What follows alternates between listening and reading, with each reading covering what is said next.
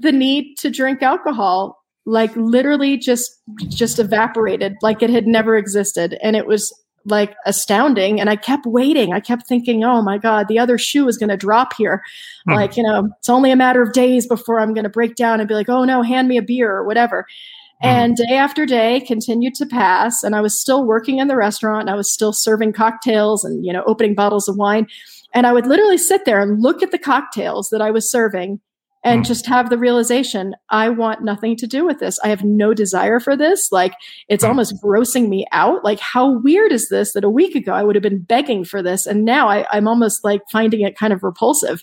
Welcome, beautiful thinkers. That's a clip from this interview with Eve Colantoni, and she is going to talk about a story about having a problem with alcohol, having an imbalance in various aspects of her life, and starting to discover that you can address these things primarily by going after nutrition, learning that actually sometimes addiction has at its core, or at least as one of its primary factors, an imbalance of chemicals, an inability to develop certain neurotransmitters, and that's how it can be treated by taking nu- nutritional supplements or by adjusting your nutrition or eventually, as she discovers, looking at essential oils to help bring the system, bring the bodily system into a better balance.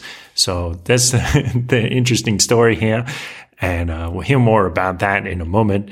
If you would like, uh, well, if you would like to contact Eve for a consultation, you can go to her website. It's vivaaroma.com and you can ask her for a free consultation for her expert advice about nutrition and essential oils, how they might be able to help you with whatever malady you, you happen to be facing. And if you would like some coaching from me, uh, to help you look look at your life, ask some questions about what the assumptions are that you're making about your life, how you could adjust your assumptions in order to bring yourself into a happier place, to seek a place of contentment, fulfillment, enjoyment in your life, then you can head on over to beautiful beautifulpodcast.com and use the coupon code beautiful2021 you get a 50% discount of your first coaching session with me. And let's begin. Let's hear from Eve.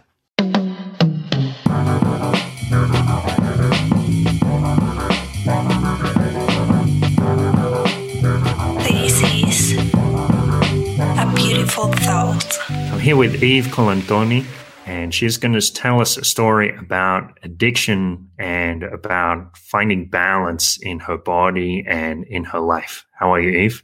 I'm well. Thanks so much for having me on. I appreciate it. Yeah, great to have you. I'm uh, interested to hear this story. So the story begins around 2005. You're in a relationship and you're also working in a restaurant, which can be a bit of an intense environment.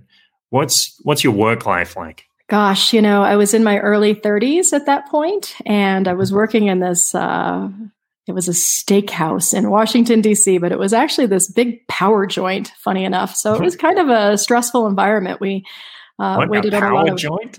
Oh, yes. So politicians, uh, ah. diplomats, you know, foreign ambassadors, uh, you know, news newscasters, celebrities. Wow. Yeah, kind of a kind of a, a high end joint in that regard. So yeah, it was kind of a stressful environment, um, as many restaurants are. Mm-hmm. But uh, I think also around that time frame, you know, being in your early 30s, it's pretty easy to fall into some unhealthy patterns, you know, working too hard, staying up too late, drinking too much, partying too much, that type of thing. So yeah, it wasn't wasn't the most healthy lifestyle at all. mm. So what time would you wake up in the morning? Or you would know, you wake up in the morning? Yes, that's that's like the the the twenty five thousand dollar question. There were days when we had to be uh, you know there by ten thirty in the morning, so mm-hmm. that sometimes looked like rolling out of bed at like ten o'clock, just enough time to grab a quick shower and brush your teeth and throw on your uniform and be to the uh, restaurant again. So, mm-hmm. not not really conducive to a healthy lifestyle at all.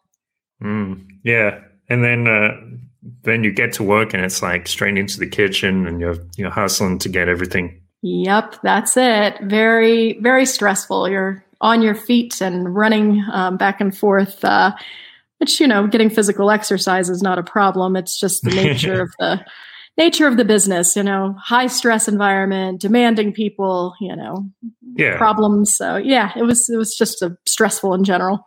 Okay. What are your workmates like? You know, at that time, um, it was interesting because I was one of the few females that worked in the restaurant. Uh, the restaurant had been this interesting place where they didn't hire women for many years and they had some lawsuit issues. So I was one of the first Ah. women that they brought in actually. So so it was kind of kind of an old boys club. Um, but thankfully I got along with my coworkers there for for the most part. Okay, well that's good. Yeah, I've I guess I've I've worked in environments like that where it's like they don't, they don't want to put women on the team because the the men are too out of control and they they're going to cause problems. Which is Yes. really backwards. yes, yes. Well, there were there were lots of stories about the restaurant it, itself, you know, prior to my arrival. So it was kind Oh. of this, yeah, lot lots of things that don't get discussed publicly. But it was kind of, uh, you know, I think when you're catering to that type of clientele, there's all sorts of things that happen in the back oh, rooms Oh, yeah. in the wee hours of the night, you know, so drugs and gambling or whatever else. It was definitely a kind of a crazy, crazy spot. Yeah, well, I imagine that certain politicians probably can't control themselves. Yeah, maybe, maybe not. I don't know. okay, fair enough. did you know the Did you know those stories before you started working there? You know, not so much. Yeah, it was Okay, kind kind of hidden from view. It wasn't until I there to to kind of hear, and things had calmed down by the time I had gotten there too. But uh, uh yeah, anyhow, okay, what was your relationship like?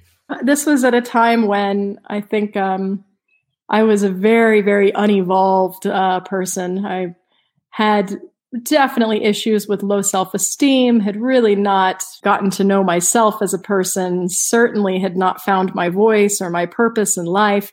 So I was still in a series of relationships where, you know, you date somebody and you think that it's probably more meaningful, um, you know, to you, or you realize it's more meaningful to you than the other person Hmm. and uh, it was it was a sad situation because I think this person I was deeply in love with, and Hmm. I lost so much of myself in this relationship. It was like anything that he needed, I was just the doormat there to to be able to help. Like, oh, you need your taxes done? Well, I can do your taxes for you. Oh, you need me to cook for you? Oh, you need me to take your laundry for? Oh, oh, I can do this. I can do that.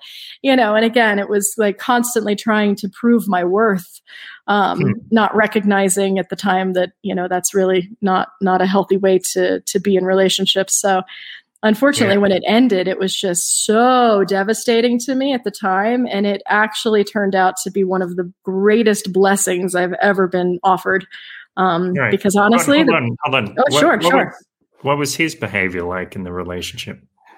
Um, you know, I think that he appreciated me. I think that he um, was happy to have me around, but I wasn't the one that he really wanted to commit to. So, Hmm.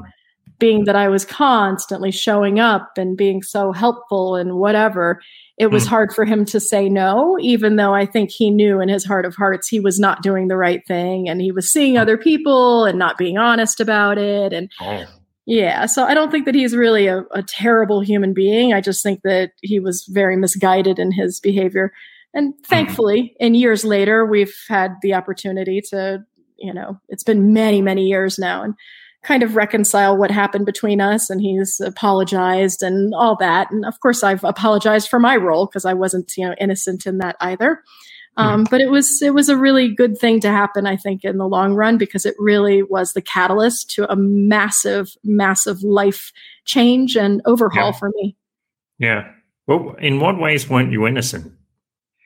Um, because I think there was some part of me that knew, like, this is ridiculous. I'm, you know, completely bending over backwards to be of service to this person. And I'm recognizing that the energetic exchange in this relationship is just not there. You know, Hmm. I think, uh, when you start to give and give and give so much to a relationship and there's just no reciprocity, um, that it's becomes apparent like okay i'm kind of investing in the wrong place here you know Mm-hmm. Okay, so you were trying to force something that that was really never going to play out the way you wanted it. you know i was hopeful that it was going to play out um, Mhm.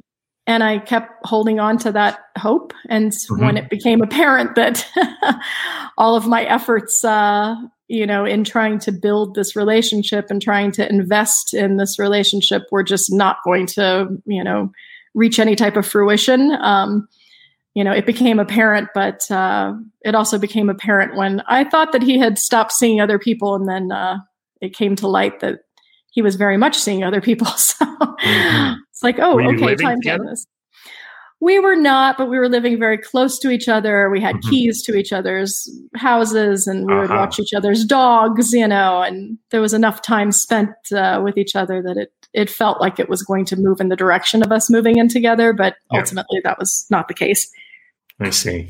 Okay, fair enough. What was your health like? So I think the the interesting part was I was very unwell and didn't even recognize that I was unwell. Um, Hmm. I grew up in a medical model where it's like if you got a sniffle or you stubbed your toe or if anything happened, you would be whisked off to the doctor immediately, and the doctor knew best. So Hmm. from a very young age, I had started taking all kinds of medications for all sorts of issues, um, whether it was allergies or acne or asthma or ADHD, depression, anxiety. I just thought, you know, some people are unlucky. Some people have asthma and some people have allergies, and I just happen to have all of these conditions. Hmm. So, year after year, it was like a new medication was being added to the roster for some new symptom that was coming up. So, by the time I was 32, I was on 14 different medications. And it never even occurred to me that there was a problem with that at all. Did your doctors ever say anything to you like, well, maybe there's something else going on? Nope. They, again, are, um, I think, very indoctrinated in the medical model. Like they learn a certain way. And, you know, once a diagnosis has been made and a medication has been prescribed, um, they think that the, you know, and as long as the symptoms are being mitigated by that medication, then they're perfectly content. They feel like they have done their job. Um, there was only one occasion where something strange happened. Um, Hmm. I twisted uh, I twisted my ankle, so I went in. So this was not my normal doctor that I would be seeing. Yeah. And when uh, the doctor came in and she saw me sitting there, she like sort of jumped back a little bit. She said, "Oh, oh, I'm sorry. Wait, oh, are you Eve?" And I said, "Well, yes." And she said, "Oh, I'm sorry. I was expecting someone else." And I looked at her and I was like, "Well, what do you mean?" She said, "Well, your your file, your chart is so thick. I was expecting somebody much older, like you know, an elderly person. Yeah, like she was literally thinking that she was looking at you know like 50 years of medical history um, instead of you know five or ten. Um, so Wow. she was really taken aback by how thick my chart was and how young I was to be having all these problems. So that Hmm. always stuck with me. It always stuck in my head. Like I knew right then. I was like, "Gosh, that's really weird, right?" Like, like some something's not adding up here. yeah. So what, like, what did you wonder about that? What questions did you ask? you know what? It still was so mysterious to me at that point. You know, Hmm. like, oh, woe is me, poor me. I just have all these problems. You know, like, Hmm. um, but it never. And again, because I had no other information other than what the doctors were giving me, like, oh, you have this problem, you take this medicine, and and that's it. Um, Hmm. It just never even occurred to me that something else could be wrong. I see. So did did you actually have that victim mentality? Like, oh, like like life has been so unkind to me. You know, I don't deserve this. That kind of thing. Honestly, because the medications were mitigating uh, each of the individual medical problems that I was having, Mhm. um, I did not feel like I was a victim in that regard. It was just like, Mhm. oh, I just, you know, I wear contact lenses. Um, I take my asthma inhaler. You know, it was no Mhm. different to me. It was no different.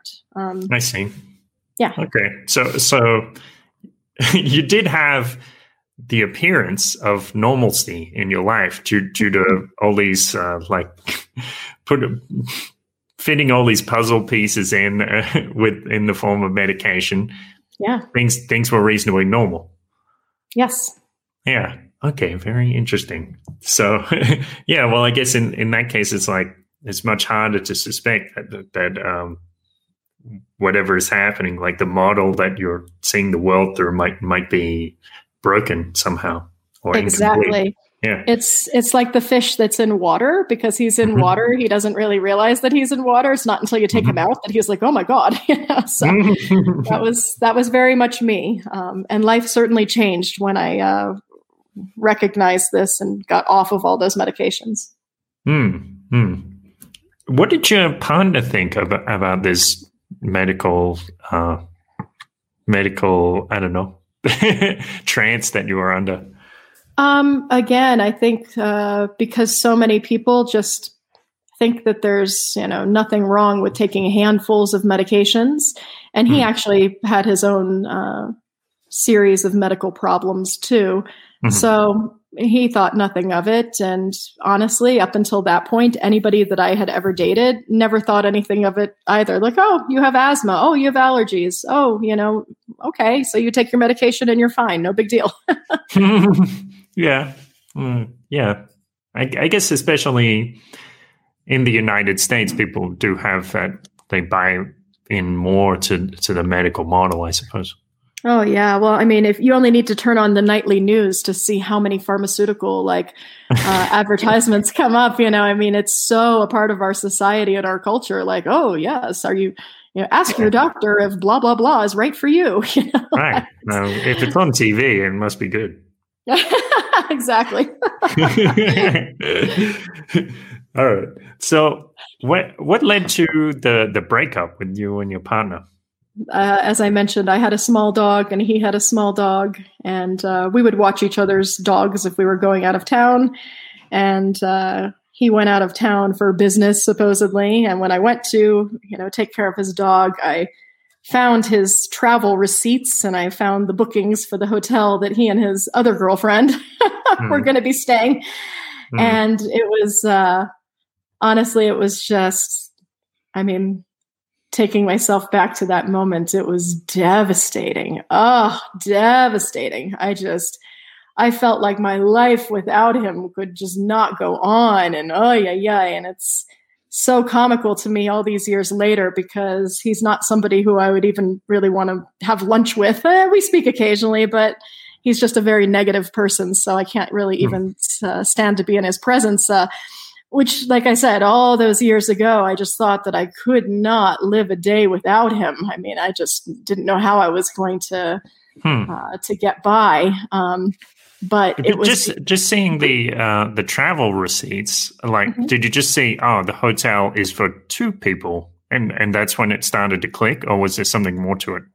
Oh, there was something more to it. It was his name and her name, and I Ah. had some awareness that this woman existed, but I wasn't quite sure of the nature of their relationship and if it was romantic. And, you know, I had lots of suspicions that it was, but I probably didn't want to face those truths. So, you know, when I, uh, when I saw the travel plans and knowing that, you know, she lives in New York and he lives in Washington D.C. and they were traveling down to Miami together. Like there was, yeah, Hmm. the, it, it became apparent, and he did not try Mhm. to deny it either. You know, he he knew what he was doing. So Right. Okay. Well, that's that's interesting. So so when you you addressed it with him, you said, "Look, I I see what's happening here. I see these travel receipts," and he was like, "Well, yeah, that's right." Yep. Except I didn't really approach it that way. I um Okay. I did not approach it like, "Hey, I'm going to confront you and we're going to work this out." I basically just said, "I, you know, this is the most devastating thing anybody's ever done to me and I just I want nothing to do with you ever again and I'm going to delete your phone number and please don't ever speak to me again." Um Mhm. yeah, it was it was so emotionally painful that I just didn't think that there was any way to reconcile it and um and didn't want to. Like at that point I was like, you know what? I don't I don't want to reconcile this if after everything that we've been through and after all that we've been trying to invest in together, if you're still going to go and run around with other people, then I just don't even want you in my life any longer. Yeah. Well, it's a bit of a uh, rubbing salt in the wound. Like, hey, can you watch my dogs while I go? yes, and cheat on you. right? that's Right? That's pretty sad. Um, Yes. Yes, Yeah. yes. But uh, well, it's it's interesting because you said uh, what was going through your mind was I, I don't know how I'm going to live without this man. But Mhm. at, uh, then what you end up doing is saying to him, "Look, it, it is over. This this Mhm. cannot continue." So Mhm. why do um why do you think you came at it that way if you were at once very very unsure if you could continue living without him?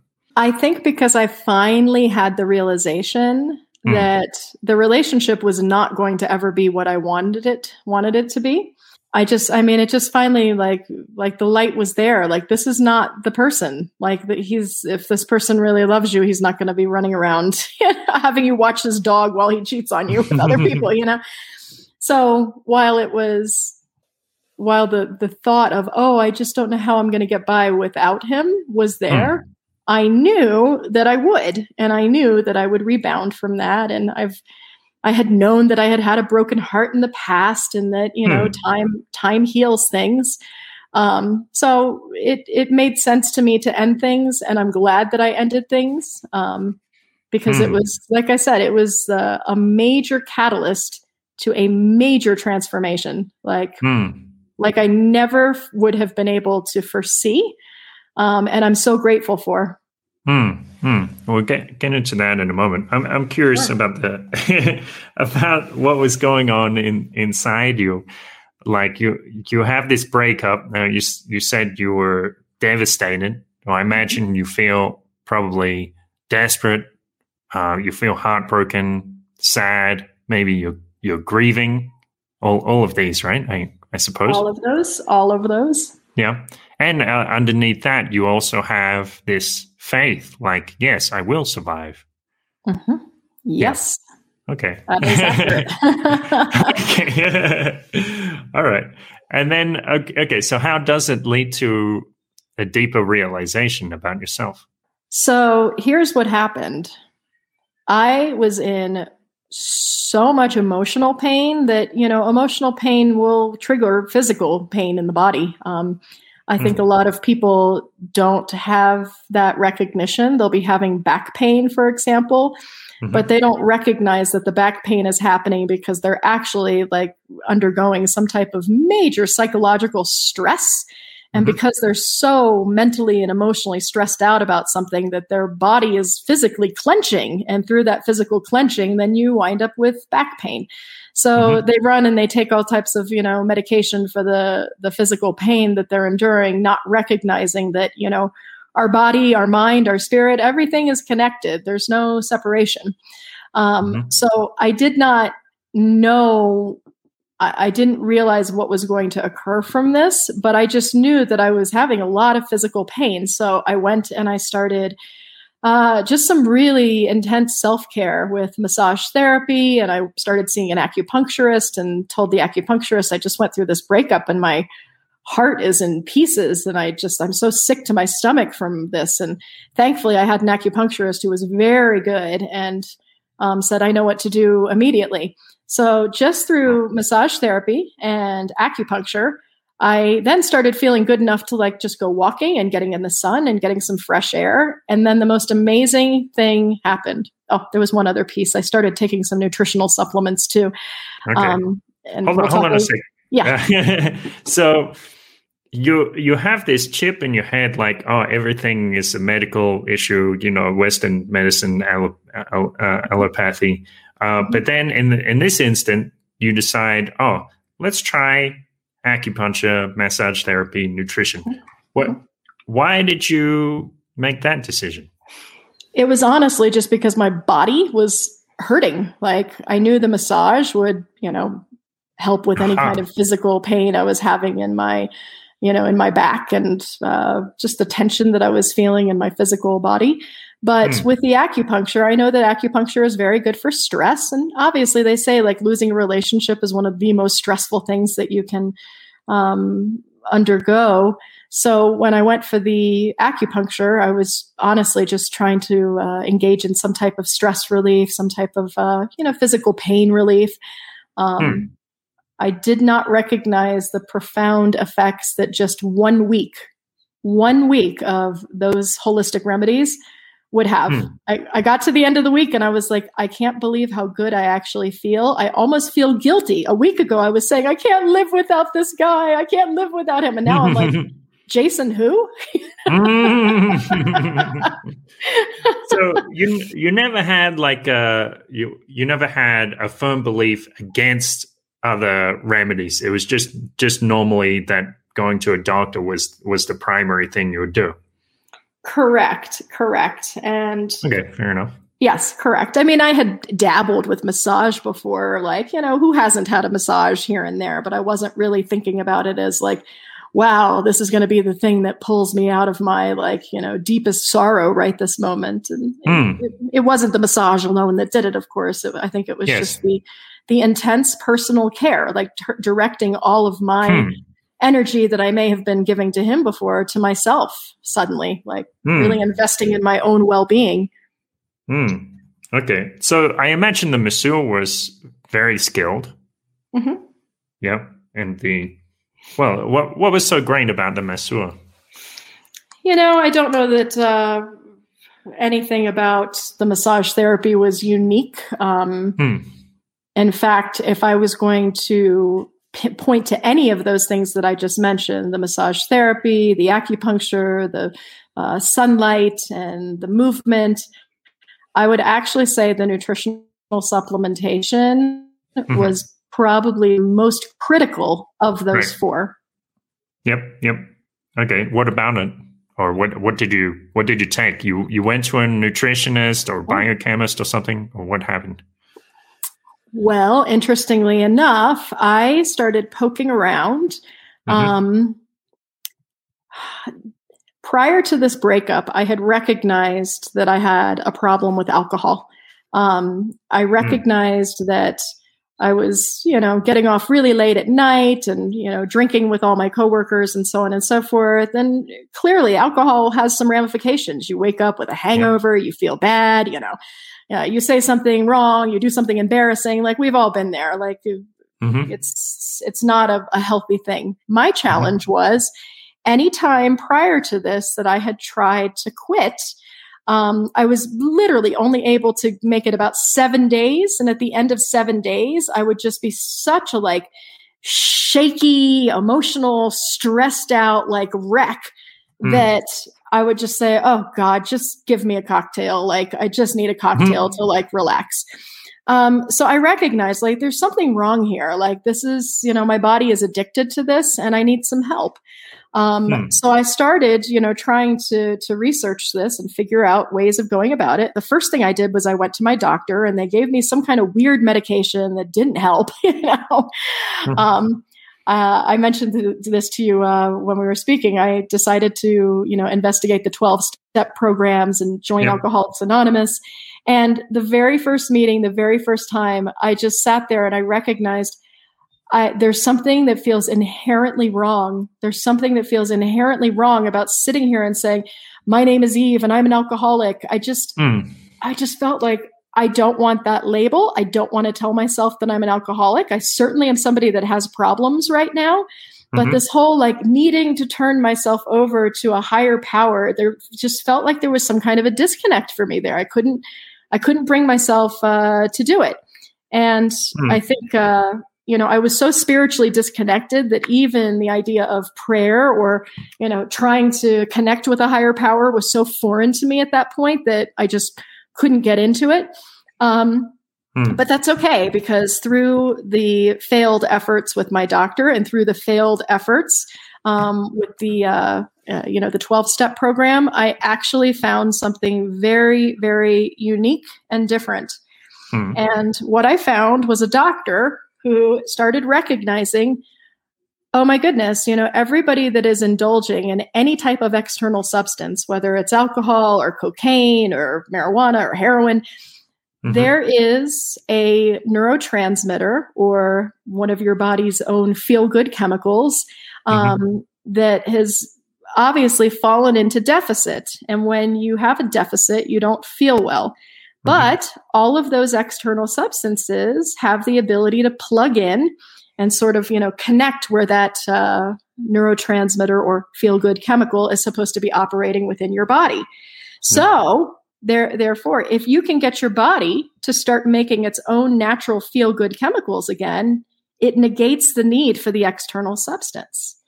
Hmm. So when I learned this, it was really, really profound. So at the end of this, you know, breakup, when I was just in so much emotional pain and I knew I was like, please don't pick up the bottle again. You might do something rash. you, know? yep. you, you, might do something you regret later. Um, I instead started, you know, piecing together my own nutritional protocol.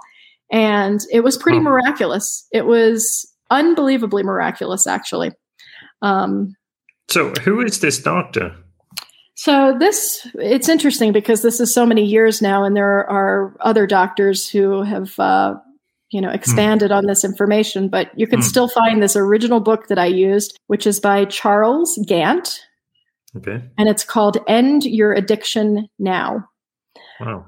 So I will tell you the next part of this. I started taking all of these supplements and I could not believe how good I felt. I mean, I just I was in I was in shock. I'm like I just went through this massive breakup. I was heartbroken and like on the floor a week ago, not not sure how I was going to make it through another day. And here I am all bright-eyed and bushy-tailed and I'm up and you know running around the block and you know, jogging and like like oh. what is going on here? And then the need to drink alcohol like literally just just evaporated like it had never existed and it was like astounding. And I kept waiting. I kept thinking, oh my God, the other shoe is going to drop here. Hmm. Like, you know, it's only a matter of days before I'm going to break down and be like, oh no, hand me a beer or whatever. Hmm. And day after day continued to pass. And I was still working in the restaurant. And I was still serving cocktails and, you know, opening bottles of wine. And I would literally sit there and look at the cocktails that I was serving and mm. just have the realization I want nothing to do with this. I have no desire for this. Like it's mm. almost grossing me out. Like how weird is this that a week ago I would have been begging for this and now I, am almost like finding it kind of repulsive. Mm. Interesting stuff, huh? Yes, very interesting. So, w- which supplements did you take? So, I'll tell you, it's a whole series of things. And the way that I like to describe it actually, before I tell you this, let me tell you hmm. one other little tidbit. Yep. I actually started getting concerned about all the supplements I was taking. I thought, okay, this is really weird. I'm like taking all this stuff and I'm feeling really good, but like, I mean, how the heck do I know what I'm really taking here? What if I'm actually yep. poisoning myself? So I scheduled right. an appointment with the doctor. And when I went in to see him, he sat down and he looked at me and he said, What is it that you do for a living? I said, Well, I'm, I'm a waitress and a bartender. And he said, you know, do you have any like, you know, training in science or medicine or nutrition? I said, no, not at all. And he said, well, for a layperson who has absolutely no background in this, you've put together a phenomenal protocol. There's not a single wow. thing on here that I would change. Yeah, and please continue to to, to take this. so, this oh, was this Dr. Gant that said this, or a different doctor? Correct. This was Dr. Wow. Gant. So fast forward, I'll tell you two other little details here, and then I'll tell you about the, I'll answer your question about what I was actually taking. Um, after I was on this protocol for a period of time, um, I, it started occurring to me, oh my goodness, wait a minute i'm supposed to be getting these these nutrients these nutrients that are in these supplements these are actually supposed to be coming from my diet i'm not supposed to be getting these from mm. pill bottles like mm-hmm. you know i mean it's great that my body was in deficit and i was able to use these supplements yep. but that's the whole point they're supposed to supplement your diet not be the the totality of it yep. so that said i decided to go back to school and study nutri- nutrition and mm. i enrolled in the institute for integrative nutrition um, which I started in 2006. And as I was graduating from that program, I contacted Dr. Gant again. And I told him what I was doing, that I was working with people, helping them to change their diet and their lifestyle. And I said, if I ever have anybody who's outside my scope, I would love to be able to refer them to you. And likewise, if you have someone that's taking nutritional supplements but recognizes that they need to clean up their diet and their lifestyle, I would love to, you know, support your patients too. So mm-hmm. Dr. Gant and I actually started working together and then wow. I studied under him for another year thereafter and I did my functional medicine training with him in 2007. Um, so when you ask the question about what supplements, like what is it actually that you need to take, um, here's the answer that I'll give you. It's not mm-hmm. unlike baking a cake When you're baking a cake, you need certain ingredients. You need flour, you need eggs, you need sugar. You know, if you're missing the eggs, it's not going to come out like a cake. You know. Okay. Um, so that said, when you're trying to rebuild specific neurotransmitters, the first thing that you need to do is recognize which tran- neurotransmitters are potentially out of balance. And mm. thankfully, if somebody has a drug addiction, oftentimes their drug of choice will, you know, give shed some light on which neurotransmitter is really um, the one that's that's the most prominently out of balance. So, for example, if someone is addicted to alcohol, it's usually a serotonin deficiency that they have. If it's cocaine, it's usually dopamine. If it's uh, heroin, um, it's an endorphin issue. With marijuana, it's an endocannabinoid issue. And if someone's addicted to benzodiazepines, like uh, pros, uh, I'm sorry, like Xanax, for example, mm-hmm. um, mm-hmm it's um, usually a GABA deficiency that they're suffering from. Uh-huh. So with each of those, there's a very specific protocol. It's like a like a recipe for a cake. Um, with something like uh, serotonin rebuilding, there's a, a primary neurotransmitter um, called L-tyrosine, and L-tyrosine. I'm sorry, I just misspoke. okay. L-tyrosine is for a dopamine uh, deficiency. Ah, okay. Um, yes, um, it's L-tryptophan for serotonin. But with taking L- the amino acid, correct. L like the letter L. Correct. Okay, L tryptophan. Okay, it's. L uh, the like like a capital L, and then there's a hyphen. Got it. Tryptophan. L-tryptophan. Yeah, okay. Now, that said, taking L-tryptophan alone, um, some people just start to feel better. Um, oftentimes, mm. though, it really is the whole recipe that you need. So there's certain B vitamins, there's certain you know minerals, uh, you know there's certain essential fatty acids. So it it really is necessary to kind of look at the big the big picture. And all of those protocols mm. are still available in Dr. Gant's um, book. Um, you can see all of the specific uh, nutritional um, supplements listed out. And I think when somebody has been uh, suffering from an addiction for a long period of time, like alcohol, for example, alcohol is devastating to the body. It really strips your body of so many nutrients and so many good minerals. So cleaning up the diet is essential. However, when somebody is so depleted, I really do believe that, you know, the nutritional supplementation acts as like a, it's like a shot in the arm, just kind of a, uh, gives you uh, what you've been suffering a deficit from to kind of get you back on par. Then you clean up the diet, and the diet should be sufficient enough to carry you forward thereafter. Mm-hmm. Um, but it's oftentimes a missing piece. You see this with people going into 12 step programs, and sure, they quit drinking alcohol, but then they're chain smoking cigarettes and like eating sugar like every other minute. And their body is just so depleted that the only thing that they're you know, it's like they're white knuckling it every day and just, you know, relying on willpower and relying mm. on turning themselves over to a higher power. And they're still so out of balance and out of whack that they're constantly fighting the addiction. Mm. But you get the good nutrition back into their body. Their body starts making their own feel good chemicals. You clean up their diet, their lifestyle. You start bringing in healthier environments, and like everything clicks. So it's mm. not a singular thing. Does that make sense? Yes. Yes. Absolutely. Though uh, it, it does make me wonder, like with the the people who are addicted to alcohol and then they um, then they turn to cigarettes. It's like uh, it sounds like it, it should be a different thing that's lacking that would lead them to cigarettes, or it's just like I don't know, they're trying to jam anything they can in to try to yeah. try to try to make themselves feel better, I suppose. Yes. Well, and cigarettes are a really tricky one because they basically disrupt almost every single neurotransmitter that you have. and it's not the tobacco, it's usually the 4,000 other chemicals that they put into the cigarettes that are literally like burning a hole in your soul, as far as I'm concerned. You know, like, wow. but, uh, you know, with, um, with cigarettes, I would tell people like one of the single best things you can do is switch to, you know, just get away from the major manufacturers and see if you can find a clean source of tobacco and start like rolling your own cigarettes mm-hmm. so that you're basically only dealing with a nicotine addiction addiction at that point and not, you know, the 4,000 other chemicals in there that could be throwing your body all out of whack.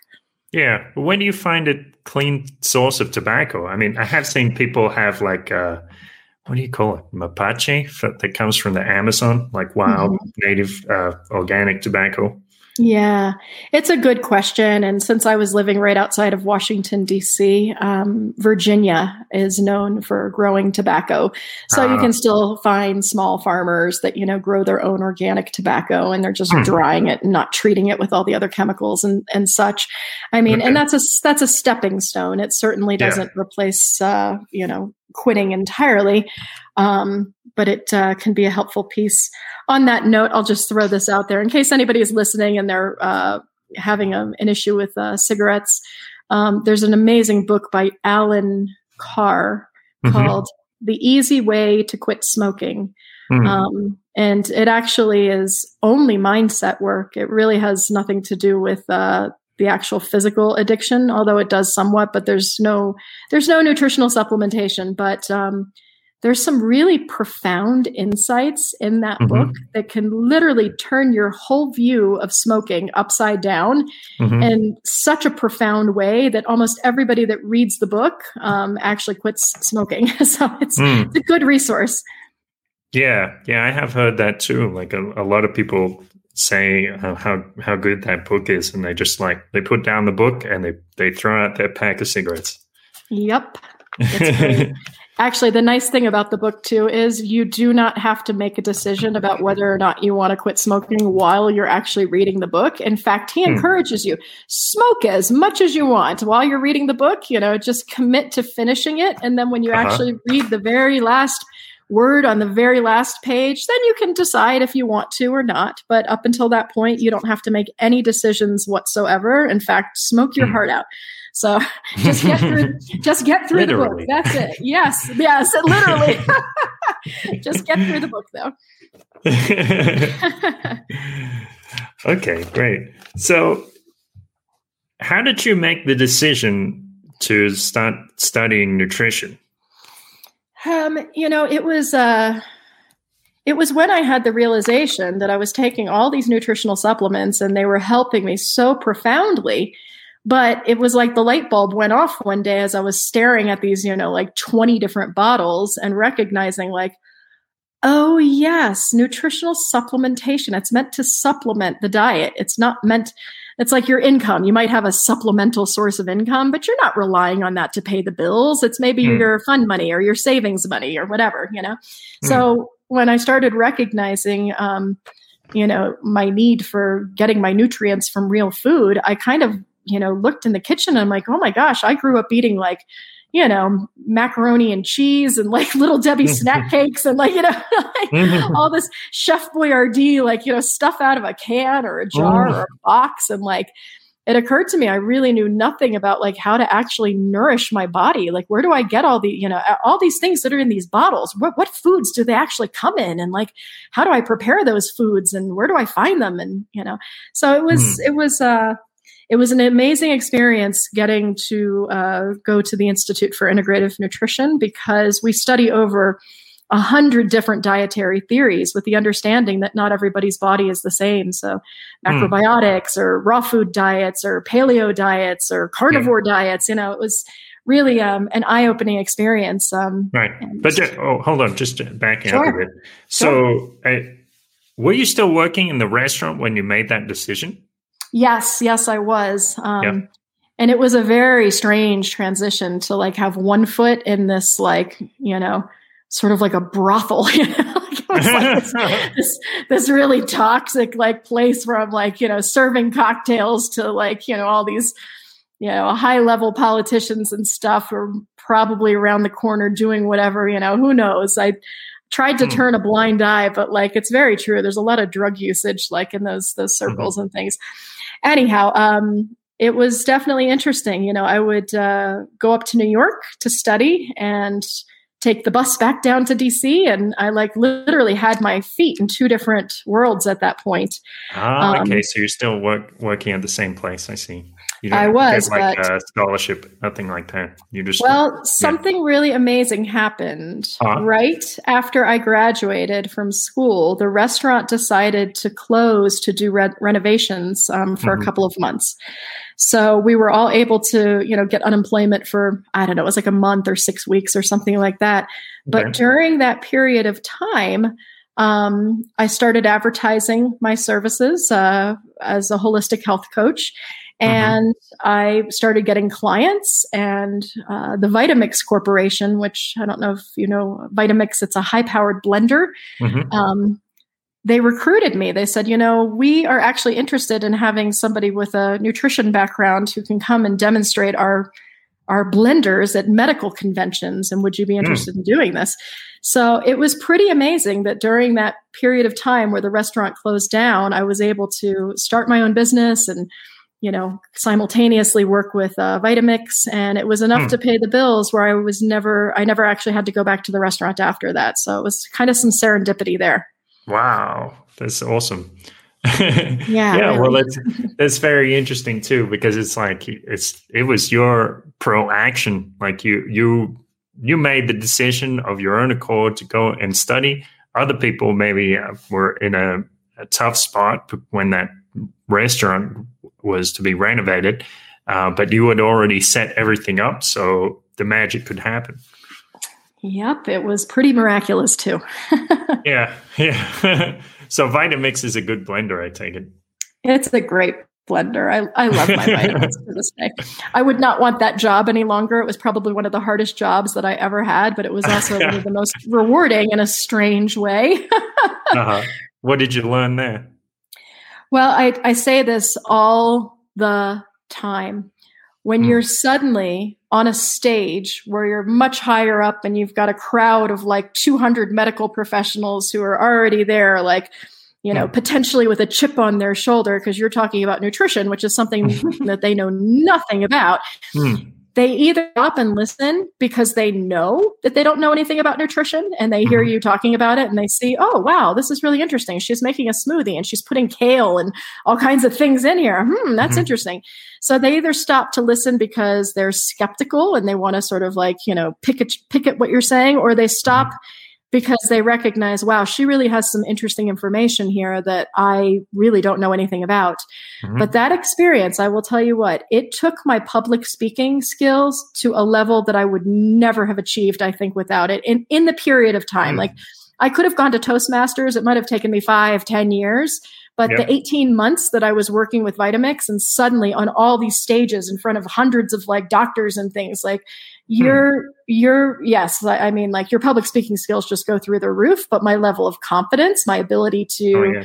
you know speak with passion about something that i believed in and something that i felt knowledgeable about and felt like i could defend any of these you know incoming uh, uh, harsh comments that might uh, you know come it, Wow. it was a, a very very interesting experience and something that i really do feel was divinely guided Wow. Okay. why why do you feel it's divinely guided? because I knew that my role um, in the world was to get this information out and to share with people um, about Uh-huh. natural health. Um, and you can't do that if you're going to be sitting home playing small and you know not feeling comfortable about sharing your message. So, like I said, when you're suddenly thrust onto a stage with a microphone where you're like in front of hundreds of people, like you better get a backbone in a hurry, you know. wow, that's that's amazing. Well, okay. What is the what is the feeling of being divinely guided? Like like is it a little like a, a little whisper coming from your heart or or is it like a feeling a feeling of like glowing or shining or what is it? for me, and I think some people can probably relate to this, I always have this profound sense of knowing.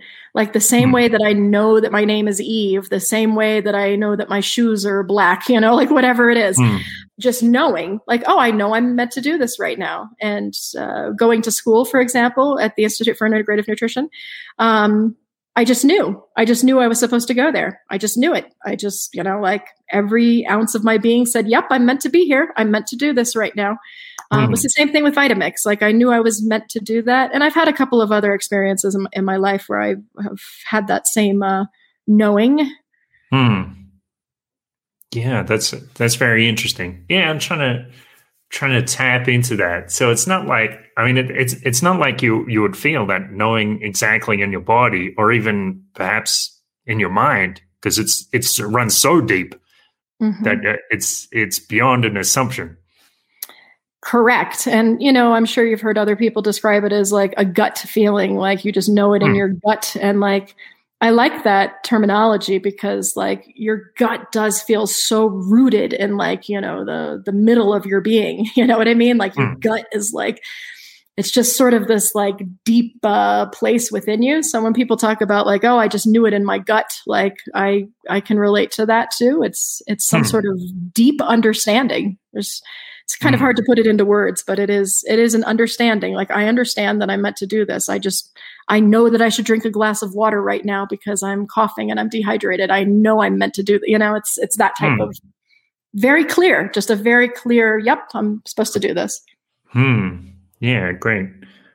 How often were you doing public speaking? Like like it's like five, six times a, a week or something like that. Mm, oh gosh.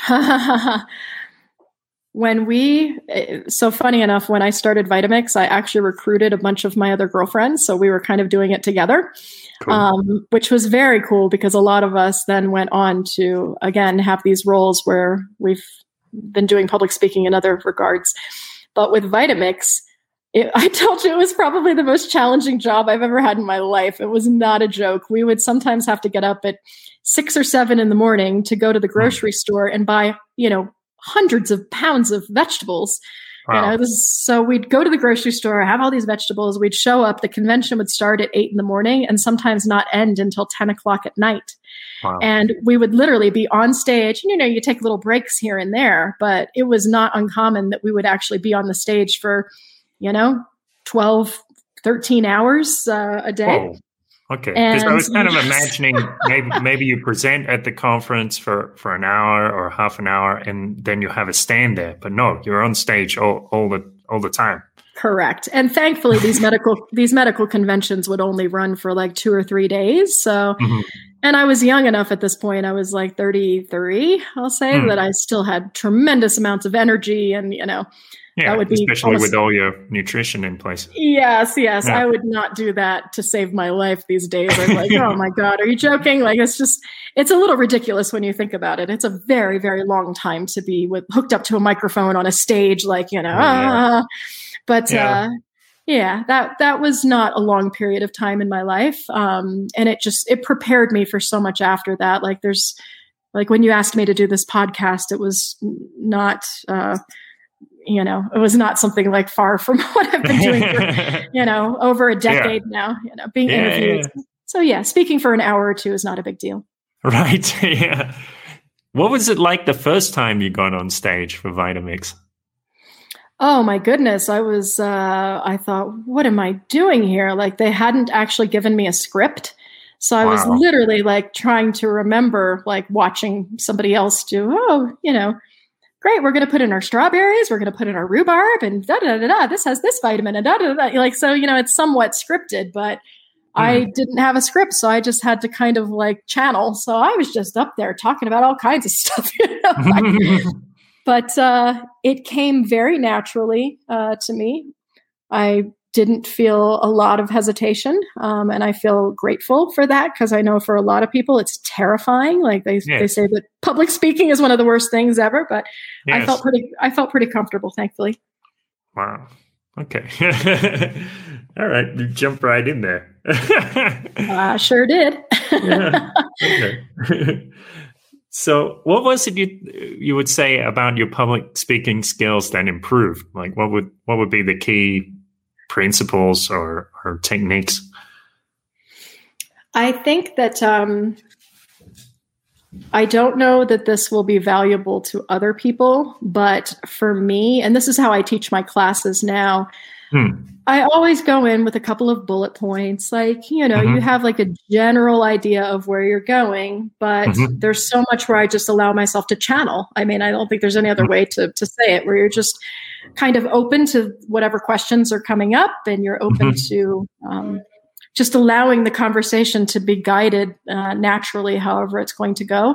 So Mhm. that's oftentimes how I teach my classes too. Like I might want to share a testimonial here. I might want to share, oh, and you know, the other day I just saw this in an article, as a matter of fact, blah, blah, blah, you know, like whatever. It, it just works for me not to be totally scripted. And I know for some people that's not their way of, you know, teaching at all. It needs to be very scripted and they need to kind of go through and read Yes. and yes. So that's not me though. Right. Well, I, I think it is a question about levels. Like like a lot of the time when uh, I started doing videos, I benefited from having a script and being like practicing it a lot. Maybe I didn't s- stick to the script entirely, um, Mhm. so there's like you know a little a little room for improvisation or you know some something spontaneous comes out in the moment. That's great. But then late as as I got uh, more and more comfortable, it's like, okay, I just have one or two ideas and then I go with it and see what comes Yes. out. so yes. yeah, it's like the better, the, the more you learn, the more you get comfortable, the, the more you can do that kind of channeling that you're describing. Absolutely. I agree with you fully. Hmm. Yeah, cool. All right, so I guess I guess that's the story, the whole arc there, like uh, going from uh, being somewhat addicted to alcohol and have, having this unhealthy lifestyle, and then going to a point where you're you're actually teaching people about health just a few years later, which is pretty amazing. Yes, but then Yeah. there was part two. oh. then my Really? life changed completely again thereafter. And Okay. I think it's relevant. I'll, I'll mention this because I, I do think it's really um, kind of an important piece. Um, Everything was going great. I was, uh, you know, I, I had moved on from Vitamix actually and uh, partnered with an integrative, it's actually the largest integrative medical and biological dentistry center in Washington, D.C., which is where I'm from. Hmm. And, uh, you know, I put the nutrition team together there and brought in a few of my other fellow graduates. And we were really, uh, you know, just enjoying our time there. We were educating the patients, and people were really, uh, um, I think, getting a lot of benefit from our classes. And then after my daughter was born, which was 2010, she and I, when she was about seven months old, we got into a major car accident. Hmm. Um, and it was really devastating. And it was actually like the very first time that I recognized that I couldn't get myself better with just food, you know, with just nutritional supplements and just food Mhm. alone. And um, it was another like major life crisis at this point. And things were pretty bad for a while. Um, it wasn't just the physical, uh, I think, challenges that resulted from the accident. It's a lot of PTSD and you know, I had this new infant. I'm a new mother, and I'm I was in a so I'd been in Florida visiting my parents, and suddenly realized I wasn't well enough to take care of myself. And again, it was through you know lots of searching, and it took some time to figure it out. But this is what actually opened the door to natural medicine for me. So Mm. I love my nutritional supplements, um, and they have a role. Um, but I think that there's some really amazing alternative therapies that are available to people um, in a situation not unlike mine. Mhm. Um, so when I was having so much pain from the car accident, this is when I uh, started using uh, actually therapeutic grade essential oils. Mhm. And it was amazing to me because the oils pulled me out of that difficult place. But I was still working with my nutritional clients at this point. So when I started incorporating the essential oils into my protocols with them and into their, you know, um, uh, their healing journey with me, Mhm. it was astounding because I recognized I could get my clients so much further, so much faster with the essential oils than Mm. with just the diet and lifestyle changes alone. So that's actually what I've been doing primarily since 2013 now. So not quite a decade, um, coming coming up on it, but uh, it has been just one of the most magical like experiences ever. Um, Mm. And I'm so grateful for my background in nutrition and um, Yeah. I'm so grateful for that journey. But uh, obviously, I've dedicated my life to something else now um, Mhm. because I've just found it to be so uh, profound in, in the healing potential. Hmm. Can you give an example of a case where you started to treat it with essential oils and, and you were amazed at how, how well it was working? Absolutely. So, for example, um, we did not we did not discuss this, but we talked a little bit about serotonin with uh, Mhm. Alcohol issues. Yep. Serotonin is, you know, your feel good hormone that allows you to experience joy and pleasure and happiness in life. But serotonin converts to melatonin, and melatonin is what allows you to sleep peacefully throughout uh, the course of the night. So if somebody is deficient in serotonin, um, they oftentimes are not going to be producing enough melatonin and they're going to have a lot of like insomnia issues and sleep disorders. Um, additionally, if somebody is in pain, let's say they've thrown their knee out and their knee is keeping them up at night, that might be a, a source of insomnia. So they have enough serotonin, but the pain is keeping them up. So, just as a quick example, there's certain essential oils that we can use to help repair damaged serotonin receptors. Wild orange is an amazing example of that. Um, wild orange will boost your serotonin levels, it heals the serotonin receptors. And then there's other essential oils that we can use to really help get the body relaxed. Um, because again, if you're just so stressed out that you can't sleep because you have racing thoughts or whatever else, the, the oils can really help to mitigate that. Um, mm-hmm. Additionally, if there's pain, like I just mentioned, like if you've thrown your knee out and the knee's not healing, you know, uh, uh, rapidly enough, um, using certain essential oils to help mitigate the pain while the healing is taking place. Now, now you can sleep because you're out of pain. So again, essential oils can, can just be really, really profound in the the healing properties that they offer. Mm. So, if, when you had an early patient with with essential oils, um, uh, what kind of well, what was your reaction? Like you you saw these profound changes and you were like, "Whoa, it's you know, it's amazing." Or what yeah. happened? Yeah. You know, I think it's so individual to to each um, client, mm. and um, one of the uh, with working with essential oils, like one of the foundational things that I do, I'm all, I've always been looking for like a good foundational nutritional supplement just to because even when people are eating the most pristine organic diets these days like we're just not getting the nutrients that we need our soils have been so depleted and we're you know mm. so heavily sprayed with pesticides that the body is working overtime to detoxify so mm. when i can bring in a good foundational nutritional supplement um, that's the basis of things so that alone the one that i use now actually has essential oils in it so people are mm. actually taking them internally um, but there's a very basic protocol that I almost use with almost everybody. Um, the the the key thing when someone gets out of the shower in the morning i have them use an essential oil blend called balance. And balance is as the name implies it's uh, it's there to help bring your body into balance. So it can help mitigate uh, cortisol levels. If somebody's really stressed out um, i'm sure you've heard stress is the number one killer but it's not a joke. It's not just a cliche you know like when you're chronically stressed out your body is just burning through like all of your reserves. So when mm. we can get that stress mitigated, and even if you don't feel like stressed out, like on the surface, um, just, you know, there's indicators in, in your life that your body is, you know, just under, under too much, uh, you know stress mm-hmm. so when we can mitigate those cortisol levels and it's as simple as putting a couple drops of essential oil on the bottoms of your feet now hmm. the reason why we do the bottoms of the feet you've got all of your acupressure um, um, acupuncture pressure points on the bottom of your feet. So the oils will you know hit all of those meridians but it's also a delivery system where it's going to uh, basically act um, um, in a uh, systemic manner. So it'll basically be addressing the entire body as opposed to just a localized thing like like rubbing the the oil into your knee when your knee is hurting. Um, the hmm. bottoms of the feet will again deliver it to the entire system Okay, that's really interesting. Well, it's mm-hmm. uh, there's also like those um, those home remedies, like where people put onions or garlic on the bottom of their feet. Mm-hmm. I guess it's just yep. similar, similar. Principle. That's that's exactly right. Similar principle. Hmm. Okay. Fascinating.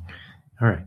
So is is there something you you want to promote? Like you want to promote uh, your your business selling essential oils, or your yeah, uh, sure. or people can get in contact you as a sure as the essential oils coach. Yeah. Sure, sure. So there's um if if anybody ever wants to speak with me, absolutely, they're welcome to reach out and we can schedule a consultation and I can listen to their uh, situation. It's 15 minutes. I don't even charge for that. Like I'm just happy to listen oh. to your situation and you know make some recommendations. Um, but that said, I also routinely um, teach what I call Essential Oils 101. It's just a very basic introductory class that teaches people like, you know, what are essential oils? Where do they come from? How do you use it? You know, which ones are you know kind of important to have on hand. And you know i keep i kind of steer people to the basics like if you eat something bad you don't want to wind up with food poisoning. Take this one for you know anything that's going on digestively or if you're hmm. having sleep issues here's this one. Or if you have uh, you pull your back out moving like here's this one to use on your pain. So yes the, the essential oils 101 class. Will give people a very very good introduction on what oils are, how to use them, what are the most common ones that you'd want to keep in your medicine cabinet.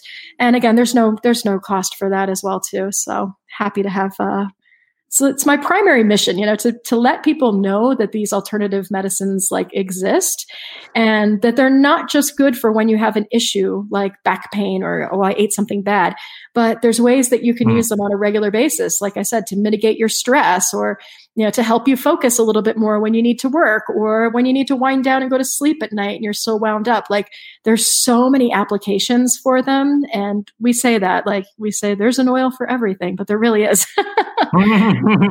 Yeah. Well it makes sense. Na- nature is so abundant and yeah so so many oh, secret yes. medicines hidden in nature. Or, so yeah. true. So true. Yeah yeah so, how can people get into contact with you for that consultation or for that uh, introductory course? Yeah, so they'll just visit my website, which is yep. vivaaroma.com. Viva Aroma. Okay, cool. Yeah, it was interesting. You said to me the other day, like a, a lot of essential oils are diluted or they have, uh, mm-hmm. like they're adulterated in some way. And when I got home, I'm like spraying this this this stuff around that I bought or sniff, sniffing this this blend.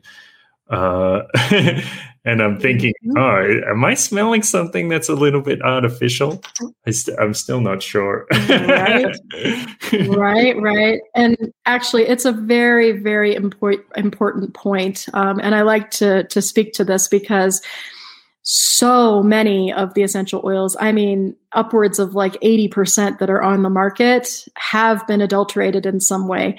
They're either not totally pure, um, there's some mm-hmm. sort of chemicals, there's some type of additives. Oftentimes, there's middlemen that will, you know, you know connect with a harvester connect with a grower but then they dilute it or they cut it with something else to increase their profits and unfortunately mm. when you're doing that it literally takes away any type of medicinal benefit that the oil may have had and mm. it can become toxic um, mm. if they're putting in some type of perfumes or fragrance or some type of chemicals to make the oil smell better um, unfortunately, that's then very unsafe to be taking internally, and you can do more harm to your body than good.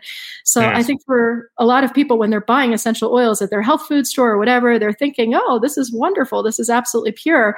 And then they're not getting any benefit from it, and they don't understand why. And then they oh. think, hmm. oh, essential oils are just hokey. Oh, they're just you know they're just superficial they're just you know good uh, smelling things but they don't really do anything mm. um, so it's absolutely critical that you get completely pure um, essential oils so thank you for for mentioning that and mm. i will tell you the brand that i work with which is doterra sure. i have absolutely full confidence in um, not only the purity but the fact that we're extracting the oils from plants that are growing in their indigenous environments. So they really have the highest uh, constituents of uh, phytochemicals or plant chemicals so that we know mm-hmm. that we're going to have something that's effective, not just pure, but also effective.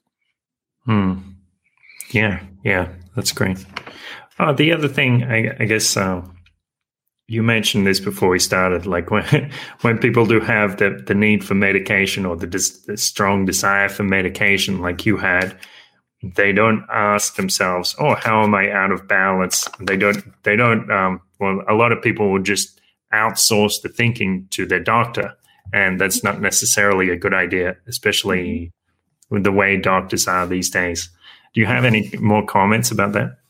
Yes, yes, actually, and thank you for bringing that up. Um, I feel so grateful that again I recognized that I needed to work on my nutrition only because I was taking all these nutritional supplements. But still, even at that point, it didn't occur to me that the 14 different medications that I was on were, you know, there was something wrong with that.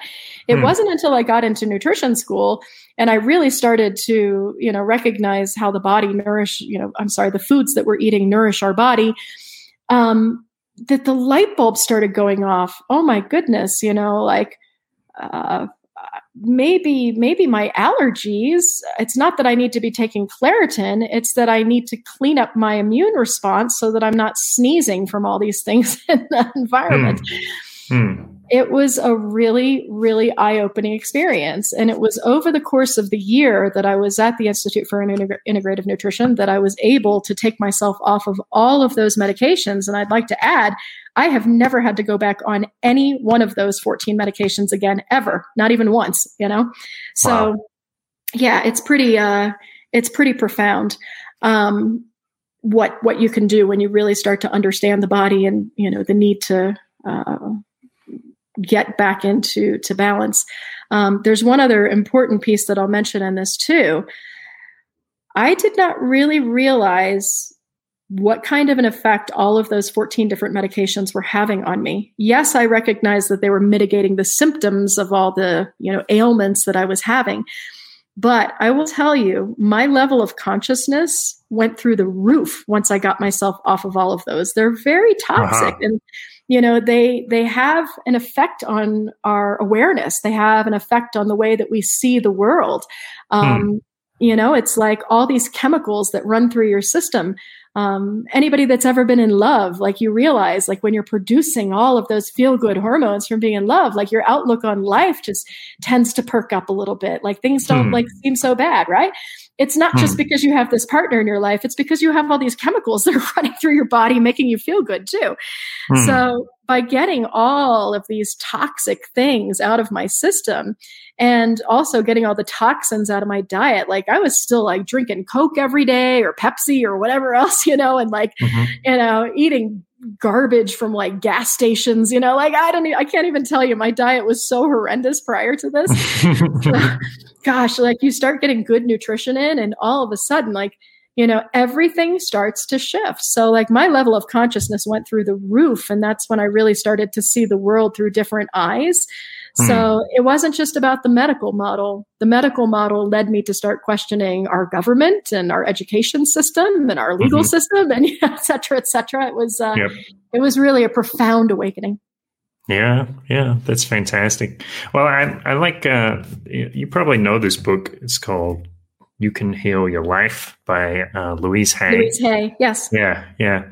And towards the end of the book, she starts saying, like, you, you can start making a change in all of these areas, like the spiritual aspect or the nutritional aspect, um, getting exercise. And, and she's like, any one, any one of these, if you begin, it will begin, you know, you'll begin to change the others as well. So it's, it's wonderful. Um, we have so many doorways in order to increase our consciousness.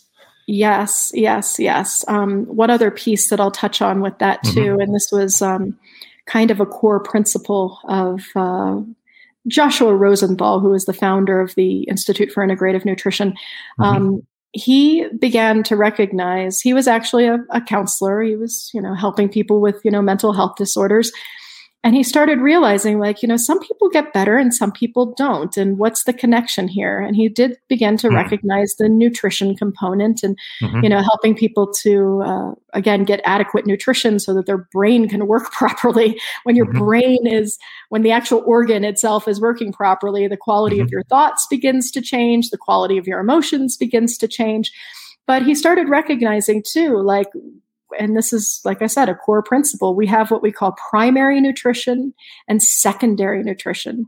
And our okay. secondary nutrition is actually what comes on our dinner plate.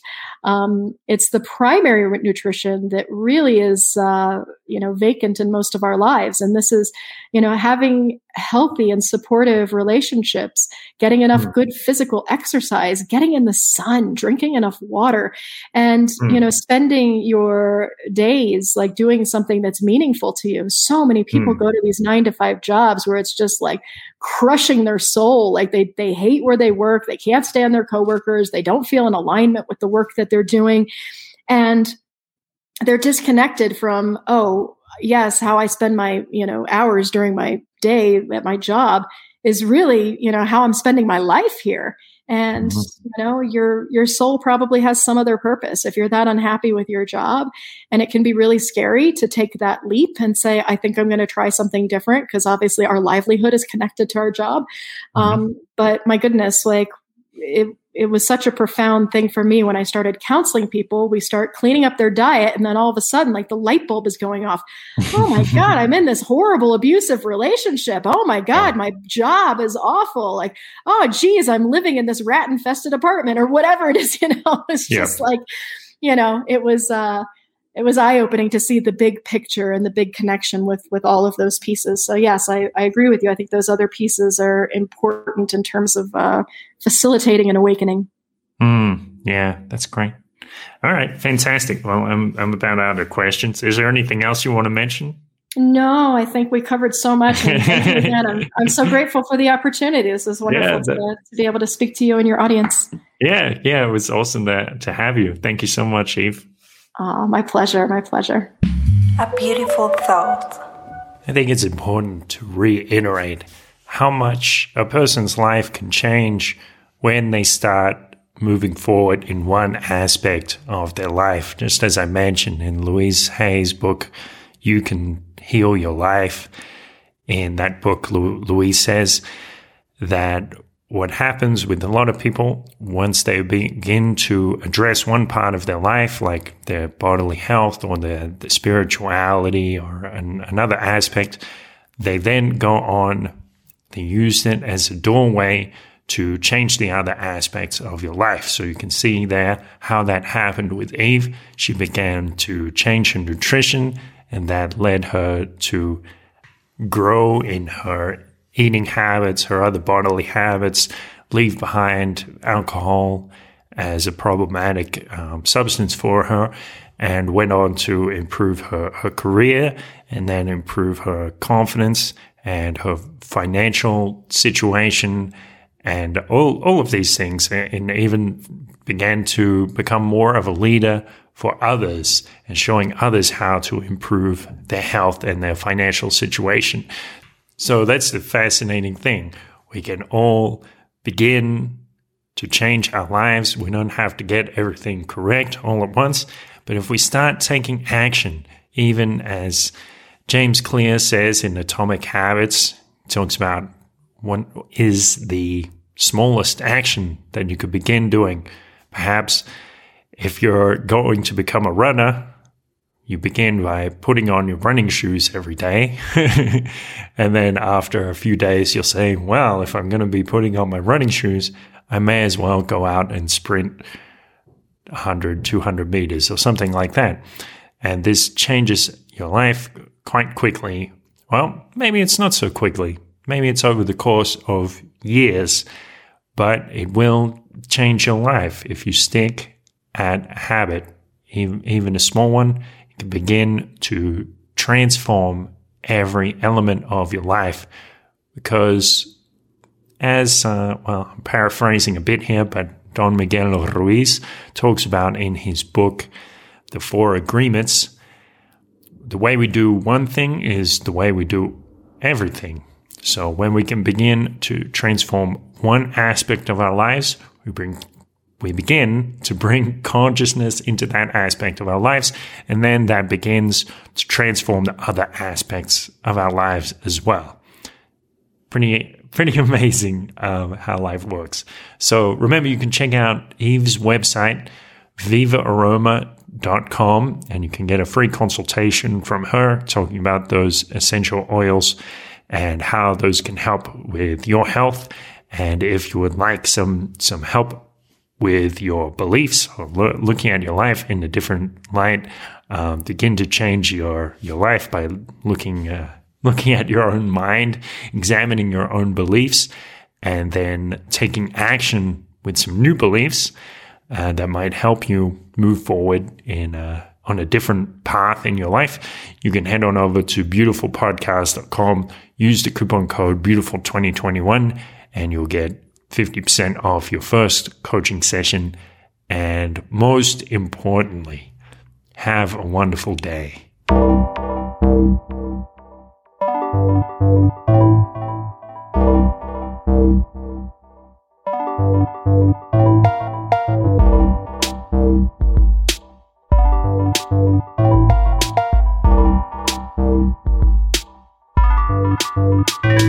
You are capable of love.